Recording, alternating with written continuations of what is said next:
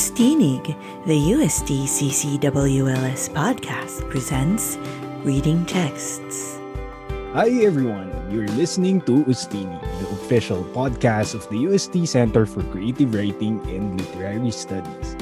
Welcome to a new episode of Reading Texts, and our guest for today is a writer of fiction, creative nonfiction, also an artist because she's doing embroidery in the Philippines' first female apprentice jockey, Dr. Jenny Ortuoste. We will talk to her about writing and riding and listen to her read an excerpt from her essay, The Turn for Home Memories of Santa Ana Park, which won first place in the Carlos Palanca Memorial Awards for Literature in 2011. Dr. Jenny Ortuoste has written a horse racing column, The Horse Whisperer, for the Manila Standard, where she simultaneously wrote opinion pieces in Pop Goes the World. Five of her short stories have garnered Nick Joaquin Literary Awards and have been published in Philippines Graphic and other publications. While her creative nonfiction has appeared in UST's Tomas and the UP Diliman's Likhaan, her short story collection Fictionary was published by the UST Publishing House in 2016. She is currently working on her book or polishing her book on horse racing culture and communication. Everyone, please welcome Dr. Jenny Ortuoste. So, welcome to Ustinig, Dr. Jenny, and thank you for accepting our invitation. Hello, Jose. Thank you so much for inviting me. I'm so happy to be here and to be uh, speaking to you and to our listeners here at Ustinig. I must say it's a very great honor to be invited here. So, um, how has 2021 been going for you, Doc? Well, fine so far. We're still around. Yeah. Yeah. I'm, I'm still teaching at the UST Graduate School. Uh, Mhm, And mhm. it's great to uh, see my students again after uh, after the break. Yeah. Um, so, well, of course, we mentioned that you write many things fiction, nonfiction, write Mm-hmm. Right, columns right. also. Um, have you been working on something new or are you finishing up the, the editing for your book on horse racing culture? Oh, very good question about the book on horse racing culture. I am such a bad procrastinator that I have put it off for quite some time, but definitely 2021, I'll be making time for that. I really hope to have it polished and, you know, hopefully printed within this year. So that's something I'll be working on. I'm also working on a, a uh, submission to uh, a couple of uh, other magazines out there, other publications out there, uh, Mm, CNF mm. pieces as well. Yeah. Th- this will be the first of its kind, right? Which one? Which one? The, the, the book, I mean, the, the one on horse racing. Oh yes, uh, I'm I'm calling it uh, Kulturang Karera. So it's the culture, communication, and commerce of horse racing. It is the Mm, first of mm. its kind. To the best of my knowledge, this is the first time that the subculture of horse racing has been studied in depth in an academic uh, sense. There have been uh, parang MBA theses on on horse racing, the horse racing Uh-huh. business. My Uh-huh. MBA my MBA uh, uh, STAM, a strategic management paper, was on the business of horse racing. But looking into the culture of horse racing, I think this is the Mm. first uh, attempt. So it's a broad exploratory study. I Yeah. I'd like to think it's very interesting because it it delves. It's anthropological, ethnographical. So Uh-huh. uh, I I write about the superstitions of jockeys before riding a race, like Right. You know, bawal magsuot ng itim. So kahit itim na brief hindi pwede. Oh, You know, things like that. Yeah. right, right. Well, I'm sure it will be interesting because we get to learn these things. Um, well, in your essay, you mentioned that you got into the culture of horse racing because of your job as a sports correspondent for the Manila Chronicle. And um, well, whose idea was it for you to sign up as an apprentice jockey? Oh, it was my own bad idea. Oh no. you, you know how you know how you know Jose uh, as a person who is older than you let me just tell you something i have learned you know in in my life which is that a lot of life decisions are made because you thought it was a good idea at the time you know but but it's something i don't regret because uh, Uh-huh. it it really opened a new world to me and it made my life more interesting and more colorful uh, that's Mm. what i can say Well, did you ever do anything equally as extreme, or maybe uh, show the same dedication for your uh, material as that for you as that for your other writing assignments? Like, uh, is there similarity? Mhm. Ano ba to parang Hunter Thompson Gonzo style? Exactly. yeah, exactly. That's all, that's what I always say when I, I I I am asked why I did that. Back in the day, you know, a fresh graduate, UP uh College of Mass Mascom, I was a journalism graduate. And Mm. you know, you, you get all these Hunter Thompson ideas of being immersed in Great. whatever you're reporting, not just merely interviewing, which everybody does, you know, but Uh-huh, immersing uh-huh. yourself in being part of the event and writing about it from there. I was writing feature articles, so they weren't straight news, so I could do the mm. immersion. So I was covering. So I was I was a, a feature uh, sports correspondent for Manila Chronicle. So that's how I Mm, mm. started. And I think when you say I write a lot of stuff, the journalism training is very important for that. You Right. write at the drop of the hat. You know, your Uh-huh, deadline is uh-huh. 30 minutes from now. You write. You you are trained to write fast and to write quick and to Uh-huh. write anything because that's your bread and butter. It's applied writing, and then you go on to to creative. It's an extension of that. It's it's part of the whole you know uh, life of being a writer. But Mm, uh, again, to mm. go back to to the stories, I was a chronicle. You know, so I would pitch stories to my editor back then, Mr. Fortiero. Uh, he's still around, and then Mm, um, mm. I was covering. I recall windsurfing. Windsurfing is a whole nother interesting sport. yeah. Yeah. And uh, one of the guys who's windsurfing, you know, comes up to me and says, oh, ang liit mo, pwede kang hinete. So he says, ano yung hinete? And then he goes, yung sa Ah. karera, horse racing, ano yun? So like, Ah. I didn't like it that I didn't know about this sports writer pa man din ako, di umano. So I, I researched about it. And then Uh, uh, I approached, I remember the Philippine Racing Commission. It's a government agency that regulates the sport. I approached Mm. the PHILRACOM chairman at the time, uh, Mr. Nicky Jacinto. And, uh, you know, he gave me leave, you know, mag, mag, mag-interview ka. But I said, sir, uh, ano po yung hinete? So he says, you know, we have a Jockeys Academy. uh, So actually, it's a two-year course. There's actually a two-year Wow. course where you you are trained. So it's all very practical. Uh, every morning may ensayo, which is riding exercises every morning for about two two hours uh, more if you have more horses. And then Oh. there are practical lessons like uh, bench. It, it's it's actually a bench that has and horse reins. na agad yun. Uh, may horse ka na agad. Nag-iensayo ka na ng kabayo sa umaga. Uh, and then uh, there, there are practical exercises. The academy at the time was run by an ex an expat named George Stribling. He was Ah. very old when he came to the Philippines, but he he he came here on a on a whim and decided not to leave. Hindi lang siya umuwi. He he threw away his return ticket. And he was adopted by the racing industry. Alam naman tayong mga Pilipino, ma- maawain lalo sa matatanda. And he was a Mm. trainer uh, himself and he set up the Jockeys Academy along American lines. So we mm, were taught mm. how to, uh, you know, uh, sitting on a bench, you're pretending a bench is a horse. It had reins, fake reins, at, uh, you know, real reins attached to it, and then you were taught how to to pull the rein, the, to use the reins, to hand ride, which is to to push hard with the reins. You're scrubbing your horse, and we had the whip, and we were whipping, you know, uh, a pad that was attached to the back of the of the bench, pretending it's a horse and then you had to keep a certain form so you would be criticized on the form on the way you you hand rode on the way you you reached behind with your whip uh, we also did exercises like duck walk and bunny hop that were meant to Ah. strengthen the abs Ah, and the yeah, thighs yeah. and the calves which are very important because as a, a jockeys the the butts jockeys butts do not ta- touch the saddle you do not touch your your thighs grip the sides of the horse your butt does not touch the saddle. That's how strong you have to be Right, right. to be a jockey. So i did that. I trained for several months almost six months i think. I grew very strong. Nagkakalyo ako Ah. dito. Because Ah. this is where the reins are. When you when you hold the reins i, I developed calluses here.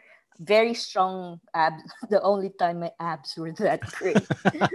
You know Right, and, and thighs and calves. I actually uh, got up to three rounds which is about a mile and a quarter so tatlong Mm, ganon mm, doing trots I, I never progressed beyond the trot because then yeah. my objective was just to interview people from the inside Right. so i made friends i Uh-huh, interviewed apprentices I, I interviewed Right. jockeys from the inside and and infusing the piece with my own lived experiences as an apprentice so i think my pieces were we're, Mm. we're more interesting because of that. Yeah. So, so you mentioned that you had to go through all this training Mhm. and uh, yeah, uh, lived experience just for you to be able to to write pieces. But uh, my question is, do you carry out the same process of research for your fiction naman? Uh, for the fiction, Yeah. I draw on on on past experiences, Mhm. past and present. So Mm. when you say, do I immerse in something new for my Yeah, pic- yeah, fiction? yeah. Uh, no, no, not to that extent anymore. I think that was the Mm. most gonzo thing I ever did. you know? I mean, uh, that's enough na for a lifetime because it sucked me into a whole lifetime in the horse racing industry. Right. right. So so no, never not not Mm. again. But for the fiction, I draw on my own lived experiences, Mm, which which mm. are also, I think, I would say, somewhat colorful also. Yeah. Yeah. Mhm. Um, So, do you consider it of um say utmost importance for a writer to physically immerse themselves in the world that they choose to write about? Um, yeah, whether yun nga parang say fiction or well non in in non-fiction. How or how important is immersion for a writer? For me, I believe it's very important because it Mm, it it brings so much depth and texture and richness to your work if you Yeah. have actually experienced what you're writing about if you Mm. just probably you could interview you could research yeah but then i would be very critical and i would call you a dilettante hmm you didn't you know do enough yeah I mean, right, hmm. right. Yeah. So so so to actually immerse and to write about your own lived experiences, and why not? Because as people, we have many many experiences to write about. Why not write about that? Something you have actually gone through, and I think that adds the texture and richness and the detail, you know, that we look for in a good piece. So how do you decide whether whether a truth you hold should be um, written in fiction and, or in non-fiction? Well, somehow this is a, a special case because you are capable of writing both. No, so Yes, yeah, but but how do you decide? Uh, be, because I guess many writers are still confused as to which genre they would write about or, or write in. Right, right. I would say if somebody's gonna get hurt if you write about something, Mm, I mm. suggest you fictionalize it. A lot of my work is actually what they would call autofiction, autobiographical fiction, because I Mm, find it mm. easier to write about something that's true. Maybe that's why I became a journalist. I my core value is truth. So Uh-huh, even my uh-huh. fiction, everything in there that I write, nangyari talaga. I just change stuff up. I just change the names to protect the innocent and the guilty. You know what I'm saying? So if if somebody would be made uncomfortable by my writing an experience as a CNF, I, I would then convert it into fiction. You just change the place a bit, change the names, you know, something. And then um, you know, if it but if it were related to me, Uh, uh, my uh. own story, then I would write it as CNF and let the chips fall where they may. As my father said many years ago, he was a broadcaster himself. Mm, He said, mm. Nenny, if they didn't do anything, then they wouldn't be worried if you wrote about it. right. So so for me, he was saying they write about it because it's also my story. Uh, Let's say uh, if this somebody was going to appear in a somewhat negative aspect, well, it's my Mm. story too. Diba? Mhm, I can't be protecting everybody all the time because I have to tell my story. I have to tell my truth also. Yeah. Right. mm. Yeah. But otherwise, if you're uncomfortable, somebody you love is going to get hurt, write it as fiction. And that's what I did for a certain story that won an award. And the person recognized themselves in the story Uh-huh. and called me to task about it. The person said that was really uncool, you know, what you did. And I apologized profusely and I said my only my only uh, excuse and my only justification is that the piece won an award. So please forgive me, you know. And he's like, Yeah, all right, fine, I forgive you. Okay, it won an award, okay, fine. Yeah. But still, you know, it, it taught me a lesson, you know, to be more careful. Right, right. Um, what do you enjoy about writing in uh, creative nonfiction that you can't find in writing uh, fiction, and well, vice versa? CNF is lived experiences for me. Okay, it's it's Uh-huh, it's uh-huh. uh, lived experiences because my core value as a person is truth. Uh, MBTI. I don't know if you go much by for MBTI personality types, but I'm INTP, and an INTP's core value is truth. and that's very true for me for me i think it's more interesting if it's true you know if i Mhm, read mhm, something and i know it's true i find it more interesting rather than if it were fiction because it it you could say oh it's made up you know Uh-huh, it's more uh-huh. interesting if it actually happened and somebody oh somebody's dealing with it somebody went through that that's very interesting more interesting for me that's why i like cnf because i can present the, my truths my lived experiences as as the truth that they are as the truths that they Mm. are Mm. So go- going back to the to the horse racing uh writing again. Uh, did, did you know right away when you began um this is in relation to the essay, no, but did you know right away when you began writing about the Santa Ana Park in the history of the Philippine Racing Club that it would share the same or that it would share the narrative with the with the breakdown of your Mhm. um, marriage? Yes, because it was a C. Well, it it was uh, for a, written for a CNF class of uh, uh, Dr. Cristina Pantoja Hidalgo, actually in Uh-huh. UP.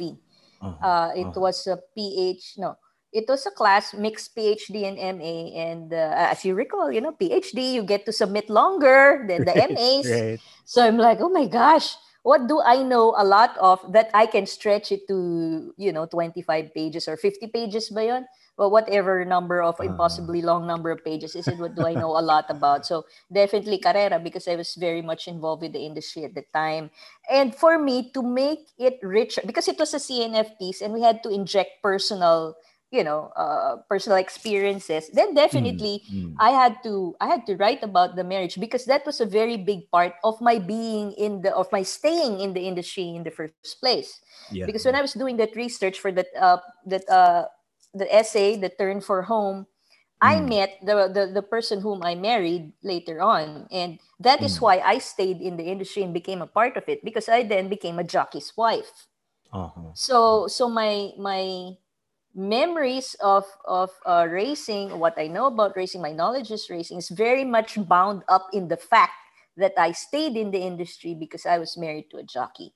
So naturally, the breakdown of that marriage, of that relationship, uh, had to be a part of the essay because then I, I would be able to show how the other relationships in my life came about after the marriage broke down. I made, you know, I was able to go out of the house.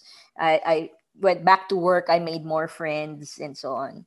Let's go off track here a bit and talk about your side Mm-hmm. hustle as an embroiderer. Okay, so your Oh. artwork, your Ooh, artwork yes. named uh, Salitang. Makulay, uh, Yes, a yes. very vibrant embroidery of the word Mhm.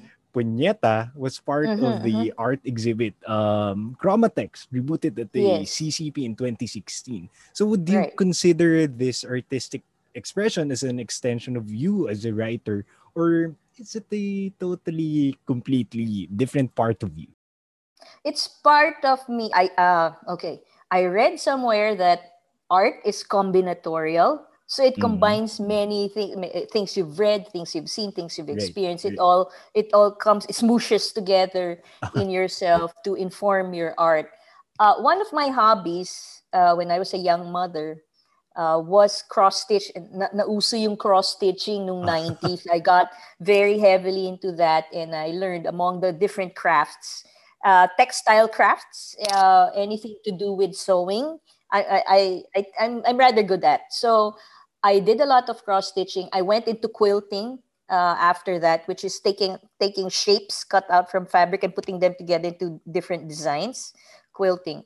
And uh, when Krip Yuson, our elder statesman uh, writer, Krip Yuson, put out the call for you know works for Chromatext, I said, I'm going to do an original piece. And as a writer, you know how you love words, you love playing with words. And and so that's why I use salitang makulay to refer to profanity because a lot of times profanity is Ah. used to to hurt people, right? Uh, you know, I got in the sharp end of a puñeta from my mother growing up many times, you know. So I guess I wanted to diffuse that. I wanted to diffuse the hurt by Right, right. by embroidering a rainbow puñeta Yeah, it's a colorful by work, right? yes it's a rainbow siya talaga I, I couldn't do it again you can't do the same thing Ah, twice uh-huh. you know i it's uh as i went along whatever would fit whatever i wanted you know Uh, it's it's a highly original piece. So I submitted it along. It's a series. Salitang Makulay is a series. So there was another one, Hijo de Puta. Uh, You know, another thing I heard growing up, hijo de puta, because, you know, ne- negrenses from Bacolod, punyeta, you know, with the accent pa and all that. And then, uh, sinvergüenza, di ba? Mm, Uh, You mm. know, mga sinaunang uh, mura. And then I had a lot of people coming to me with, with, with, uh, with, uh, suggestions like Ukinam, you know. and I'm like, Yeah. yeah, okay, ililista ko, one, one at a time, one at a time, you know. Great, great. So, uh, actually, meron pang in the works. May hayop ka, may konyo, uh, hindi pa tapos. Yeah, because that's the thing naman, life gets in the way. But I finished those. I think I gave one, was it Sinvergüenza or Hijo de Puta? One of them I gave to Crip Yuson. The other I gave to Roland Tolentino, who was the Ah. dean of UP Mascom at the time I was there taking my PhD. So before I left for the States in 2016, I lived, lived there from 2016 to 2018. I gave, you know, each of them one of the other two pieces. Punyeta, when it was, uh, okay, so Krip, you know, the night before Chromatext opened, so they were hanging up the artworks, right? From writers yeah. from all over, even abroad, you know. So he, he was taking pictures. Oh, and then he was posting them on Facebook. Oh, ito na yung sayo, dito ko nilagay. Oh, yung sayo, nandito sa may pintuan, and so on. So the night before, uh, the contributors were, were already seeing everybody else's artworks. And then Krip suddenly messages me sometime during that night to say, one of the Phil Am poets saw your work and wants to buy it. Right even away. before, Yeah, yeah, yeah. even before the show opened. Eileen Tabios, she's a Phil Am writer. So I said, Oh, I'm very happy. You know, yes, please, you know. So she purchased my artwork even before the show opened, and she used it subsequently as the cover of one of her poetry books. Yeah. Yeah, well, okay, having said that, will, will you be making or yeah, will, will you be making the, the cover design for your book on uh horse racing? Oh, yes, I have thought about embroidering the cover or making it a quilted artwork. Yeah, Definitely, it's yeah. going to be something like that. It's another thing that I'm looking forward to. But I might not do textile because it's very, it takes a long time. I taught myself to sketch, do urban Mm, sketching in mm. watercolor. So I've also been doing watercolors. In fact, I did the cover of Joselito de Lo- Dr. Joselito de los Reyes' book Troya. Troya, that is uh, that is uh, from an artwork I made for him that he commissioned for uh, me to do. It was a small fact- painting, right?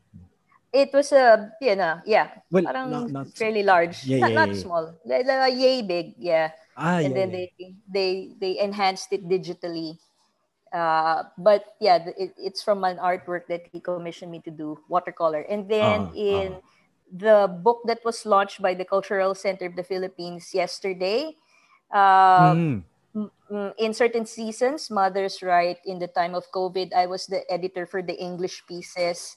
Yeah, so I wrote the introduction for that, and I contributed two artworks to to the book, which are watercolor.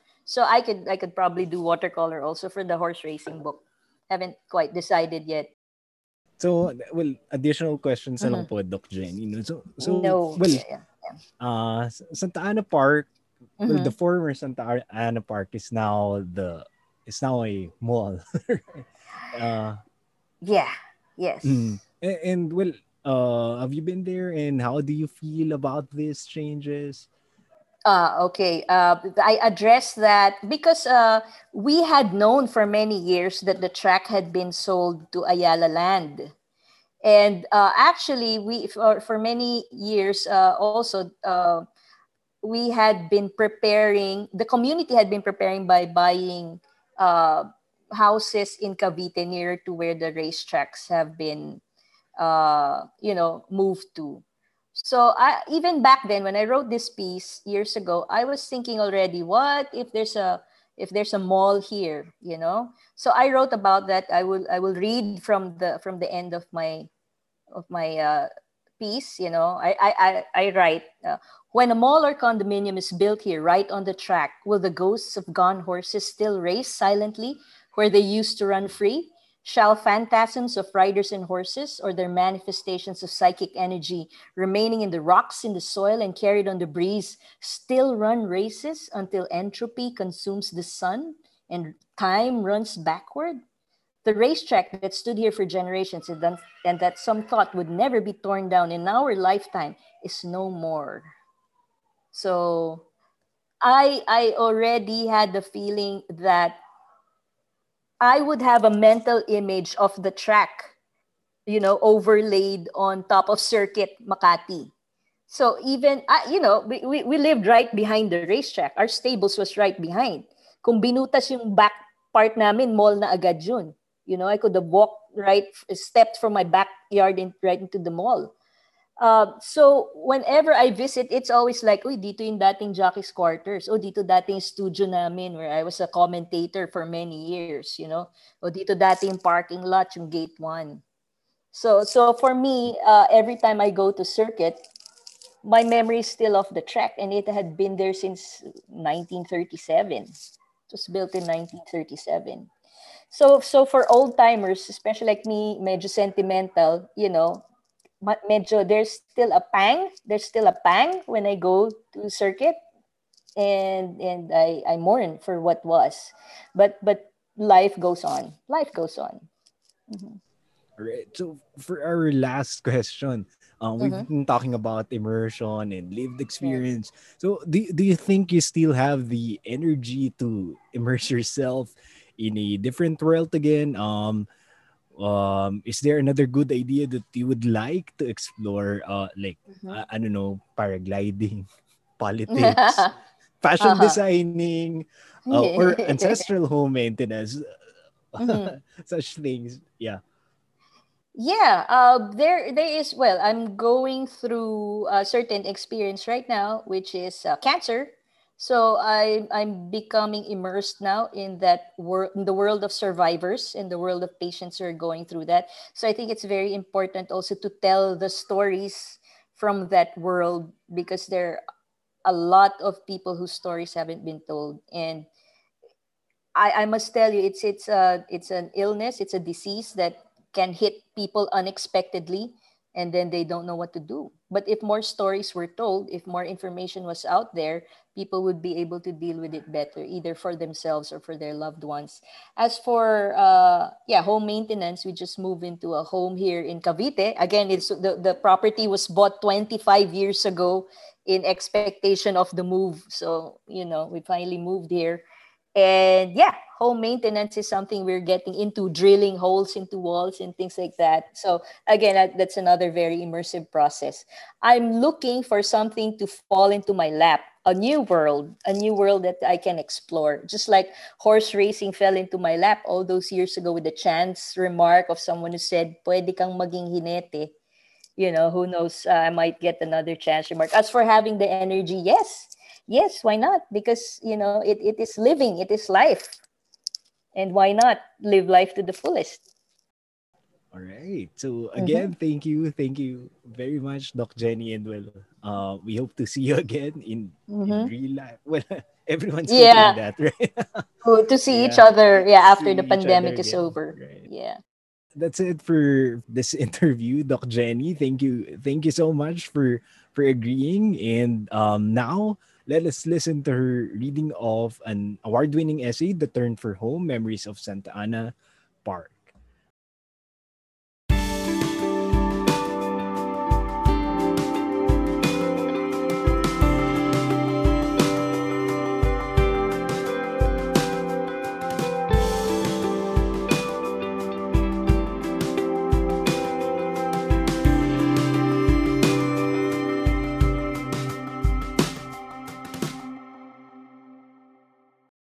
The Turn for Home, Memories of Santa Ana Park by Jenny Ortuoste. Larga, the track location. At the fringes of the cities of Manila and Makati is Santa Ana, a slice of town that seems as if it can't quite make up its mind whether it is as upscale as Makati or as down to earth as Manila. Filipinos being an adaptive race, residents have hit upon the happy expedient of blending both ambiances into a culture both posh and plebeian. Condominiums rise beside drab one story homes. Offices with glass windows and doors are built beside carinderias and auto talleres. At the end of Pasong Tamo, a few kilometers away from the high rises of Ayala Avenue, the street name changes to AP Reyes Avenue, and skyscrapers give way to humble eateries, a lotto outlet, and Andok's Manok branch. Just past the McDonald's and Jollibee on opposite corners, high white walls stretch the length of the street and cover an entire block. Behind those walls is Santa Ana Park, once the racetrack facility of the Philippine Racing Club. Built in 1937 close to the Manila town it was named for, the track was shut down in 2009 and moved to a far larger property in Naic, Cavite. The Philippine Racing Club was founded by American and Filipino horsemen and entrepreneurs in the late 1920s as a counterpart to the Manila Jockey Club, enclave of Spanish and Filipino aristocrats at its foundation in 1867. There were three main structures on the 25 hectare property, all in the then fashionable Art Deco style two grandstands and an office building. There was a mile and a quarter long oval dirt track surrounded by stables that, as the sport grew over time, mushroomed to far more than the area could comfortably hold. Until the facilities were moved to Naic, races had been held continuously at Santa Ana Park since it was built, with only a brief hiatus during the war. The place was named for St. Anne, patron saint of nearby Santa Ana, Manila, although the property itself was part of Makati. Over seven decades, the track was the scene of countless challenging races, the arena of the victory and defeat of champion racehorses and horsemen. The area is home to my two daughters and myself. We have lived on my former father in law's compound behind the track since my marriage to his son, a jockey, in 1990. A veterinarian, and a horse trainer, he maintained his nearly 1,000 square meter property as a racing stable with stalls for 12. We lived with the sounds of soft neighing and hoofbeats as the horses were hot walked in the mornings after ensayo and the clanking of tin labangans as feeding time approached. Part 2 Unang Kurbada The Gates. There were four main, main gates to the track all along AP Reyes Avenue. Gate 1 was the first on the right, coming from Pasong Tamo. It opened onto several decrepit wooden stables, yung kina June Paman, kina Fernando Po. Gate 2 was open only on race days and let out onto the parking lot. Gate 3 allowed cars inside even on non race days. Through it passed in the morning the neighborhood's matrons who, stretch, who stretched creakingly as their husbands, old men in white t shirts, shorts to their knees, and long white socks, took their morning constitution, huffing around the parking lot and main buildings for half an hour to sit upon a bench and smoke after, wheezing through their incipient emphysema, saying, Eh, nakakahinga lang mag-jogging. Gate 4 opened straight to the cockpit, where the sabongeros were more vociferous in cheering than carreristas. It was the gate through which horses stabled outside the racetrack entered for their morning workouts, though some passed through Gate 1 if it was nearer. There was another gate along Hippodrome Street, which was perpendicular to Pasong Tamo. Beside the crumbling sabungan was an alley that led to the track. It was concrete paved but narrow, and only horses passed there, or the occasional vehicle with official approval. Another lane led down the left to more stables. Between gates 3 and 4 was another gate, which was not numbered since it was the only one through which vehicles could not pass. This was the pedestrian gate for admissions. There were two old fashioned turnstiles painted green. Booths were built beside it, and women sold tickets for admission at 10 pesos. Another turnstile was for taga carrera, members of the racing community who were directly responsible for putting on races and for visitors who were not charged the price of a ticket. That gate was opened only on racing days, one hour before the races began. Outside that gate and gate 3 were poised the sellers of racing programs Dividendazo, Silip sa Tiempo, the now defunct but excellently printed Racing Time, and Patok. They also purveyed black and blue ballpoint pens for writing down ruta or betting combinations, cigarettes, cheap lighters, and candy, orange sweet, Mentos, and halls. Despite the security guards placed at all gates, residents and outsiders still found ways to enter the Karerahan via the labyrinth of stables built just outside the track walls, but with gates leading to the track, or by scrambling over the roofs of the grooms' quarters and stables built crowded against each other, jostling each other for space as structures grew in layers over the decades. By residents are meant the people who lived with the horses and were responsible for their care grooms and their families, some trainers, and one horse owner, June Paman, and his family. The last I heard, he is still there, a holdout of the last days, choking on dust as the remaining structures around his are razed to the ground while he gazes, forlorn, at where a vibrant community once bustled. Upon entering through the turnstile gate, racegoers saw two main buildings in the Art Deco style, both coated in white paint. In the late 90s, until the track was shut down, the ground floor of the building on the left facing the track, the main building, bo- though both were the same size, housed carinderias built right inside the old betting stations, cement cubicles that were necessary to accommodate bettors in the days before off track betting stations and races broadcast on cable television, and the subsequent dwindling of track attendance.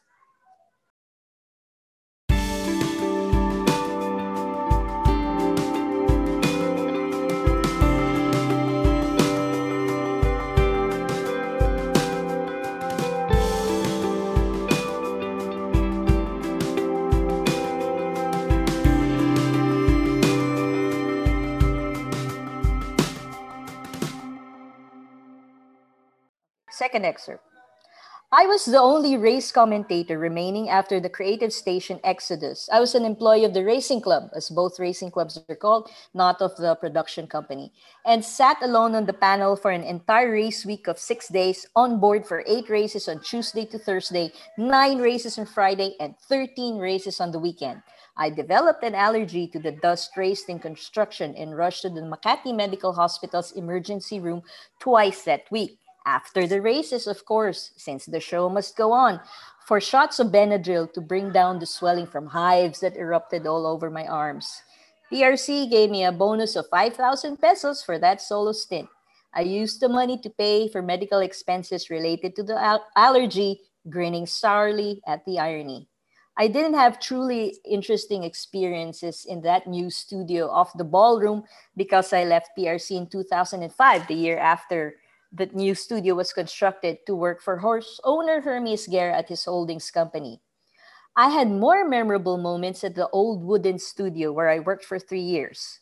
In October 2002, Creative Station staged the only Halloween special in horse racing broadcasting. I dressed as Elvira, Lady of the Dark, in a long sleeved asymmetrical top and a skirt with a jagged hem that grazed the floor. My makeup was appropriately spooky. I used half a pan of black eyeshadow and wore my eyeliner pencil down to a stub. I looked like a raccoon or dead. My three co hosts were dressed as Frankenstein, a mummy, and a corpse bride who wore all white in contrast to my black. We remained in persona the entire evening. Text messages from racing fans kept our mobile phones beeping the entire night, saying how they enjoyed the humorous show. My youngest daughter, who was five years old at the time, told me later that my mother in law, who had taken her son's part in our marital troubles, had pointed to the television screen and screeched, I was right! See, your mother is a witch! I told you! Hilarious. The breakdown of my marriage was sudden but not wholly unexpected. My ex husband had difficulty controlling his temper, and over the 11 years we were together, he often exploded, leaving me beaten and weeping in a corner. The end came soon after he took a mistress for whom he bought many things. Groceries I didn't mind so much, but it was seeing a credit card bill for three television sets that finally emboldened me to confront him and risk his heavy handed, acid tongued wrath. Glaring at him, I waved the bills under his nose. He said, That bill is wrong. I didn't buy her three TVs. I only bought her two.